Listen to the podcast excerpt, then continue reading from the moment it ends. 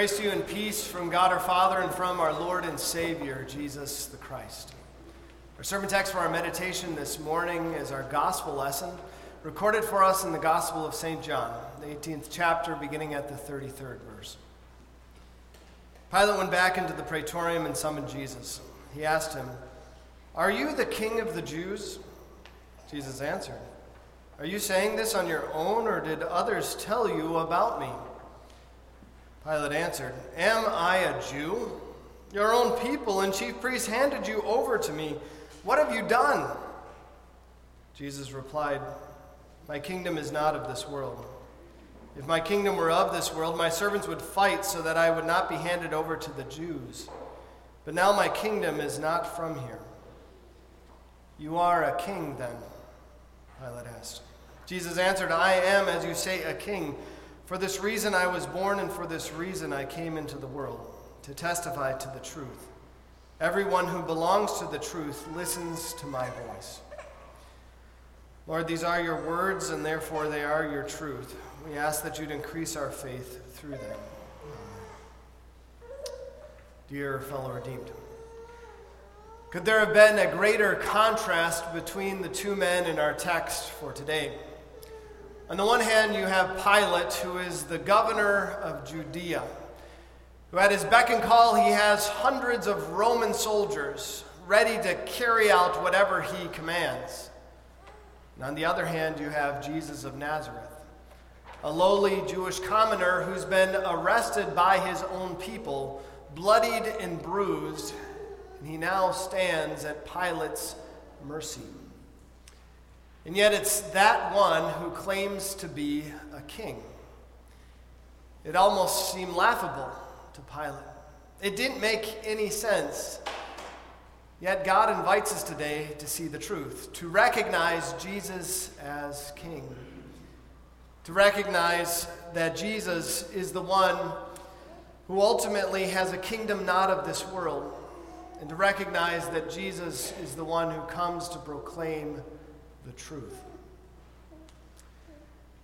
Now, we can't really fault Pilate for what he thought about Jesus. After all, the evidence seemed to point in that direction that Jesus really was not much of a king. After all, his own people had handed him over to Pilate. What sort of king would that be? One whose people didn't want to listen to him and follow his commands, but instead opposed him and brought him to a different authority. But Jesus would have Pilate weigh the evidence carefully. He makes the point that if he was a king whose kingdom would be earthly, wouldn't he have servants who would stand and fight for him? And isn't this, in fact, evidence to what Jesus proclaims that his kingdom is not of this world. Sometimes I wonder if we ourselves, as Christians today, forget that about Jesus. That his kingdom is not of this world. Maybe we ourselves don't consider the evidence for this truth either. How many times have we gotten angry with God because we don't think that He is doing what He's supposed to be doing. Maybe angry with God because we see that the wicked prosper and we ourselves seem to suffer in so many ways. Angry at Him that He isn't intervening in our own life, maybe to solve a problem concerning our, health or wealth or prosperity because we don't think that it's supposed to be that way. God's on our side and He's in control, so shouldn't He make everything easy for us in this life and in this world? But Jesus speaks the truth to us. He reminds us, My kingdom is not of this world. Still, though, it, it doesn't make much sense. Even if Jesus' kingdom is not of this world, well, wouldn't he still fight in self defense of himself or of his people? Maybe you can imagine an alien species coming down in a spaceship from the sky. As they come down to Earth, and maybe the humans want to attack them and destroy them because they're concerned about that threat. Would the alien species fight to defend itself, lest it be destroyed or annihilated? So, why isn't Jesus fighting? Why isn't fighting for his own protection and for the protection of the rest of his kingdom? He says the king, his kingdom is not of this world.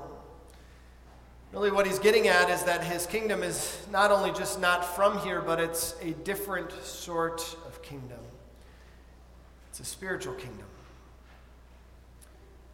I want you to think about this this morning. What sort of things do earthly kings and kingdoms fight for and fight to defend?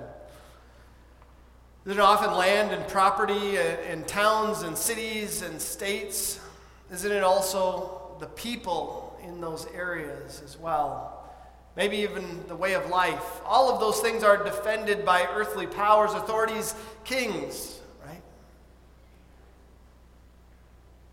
But what if there was a king in a kingdom that didn't have to worry about the threat of destruction or of death. Doesn't that describe Jesus and his earthly in his kingdom? Jesus doesn't need to worry about even the threat of death because he knows he has the power over death itself for himself and for the members of his kingdom as well. He isn't concerned about those things because he knows he has power over them. But he's concerned with something greater, a greater threat to mankind, a threat not to their bodies, but to their souls. He knows the greatest threat that each and every one of us face is eternal damnation in hell forever. He knows that even if we die in this life, in this world, He can raise our bodies, but He's especially concerned for our souls.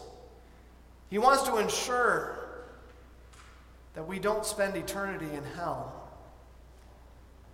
And so He comes with a kingdom not of this world, coming to proclaim truth. It's interesting to note Jesus' actions in our lesson for today, isn't it? You'd think someone in this sort of situation would want to defend himself, want to defend his innocence and, and protect himself from death and crucifixion because he didn't deserve that. We don't see Jesus doing any of that. Instead, what is he doing? Seems that he's trying to convert Pilate almost. He's concerned for Pilate's soul. As he wonders, Pilate, did you come up with this idea that I'm a king of the Jews, or did somebody else tell you this? wondering if maybe Pilate himself is asking Jesus if he is a king and wanting Jesus to be that king. Jesus wants Pilate, and he wants all people to know the truth. The truth is something that seems rather elusive nowadays, doesn't it? Especially as people speak about, speak about my truth or your truth. Especially in this world where there is uh, so much fake news and gaslighting. We know that tech corporations are able to control what we view, even in search engines and so forth. It can get us, make us really skeptical concerning whether or not one can actually ever know the truth or if we're just simply being manipulated all the time. But Jesus comes to tell us not a personal opinion, but he comes to speak the truth to us. The truth that's found especially in His Word. When Jesus came to this world, as He proclaimed His Word to many people, part of the truth that He wanted them to know was the seriousness of their situation and the seriousness of their sin and what God really demands of them. You know, so often when it comes to God's commands, we can have the similar attitude to that young man that came to Jesus that day and wondered what must he do to inherit eternal life and we too can list the commandments before God say that we've done all of those or at least we've tried our hardest to do them. But Jesus himself reminds us of the expectation of God. It isn't just try your hardest or do your best, but it's be perfect as your heavenly Father is perfect. That's the true demand of God. We often want to think that we're doing okay when it comes to God's commands, especially when we hear the rich young ruler summarize God's commands when he says, Love the Lord your God with all your heart, with all the, your soul, with all your mind, with all your strength, and love your neighbor as yourself. And we want to say, well, I've done those things, or at least I've tried. But not according to the letter of the law. We haven't done those things perfectly the way that God demands. And so often our hearts are in a different place, aren't they? Not loving the Lord with all our hearts, with all our souls, with all our mind, with all our strength, but instead loving the things of this life and this world. Maybe loving our, our own health and our wealth and our own prosperity and well being. Maybe even loving our own families more than God. God's word condemns us. It reveals to us that we have not what, done what God's word commands of us. But Jesus didn't come merely to bring the truth of the law and its consequences to us. He also came to bring the truth about himself as Savior.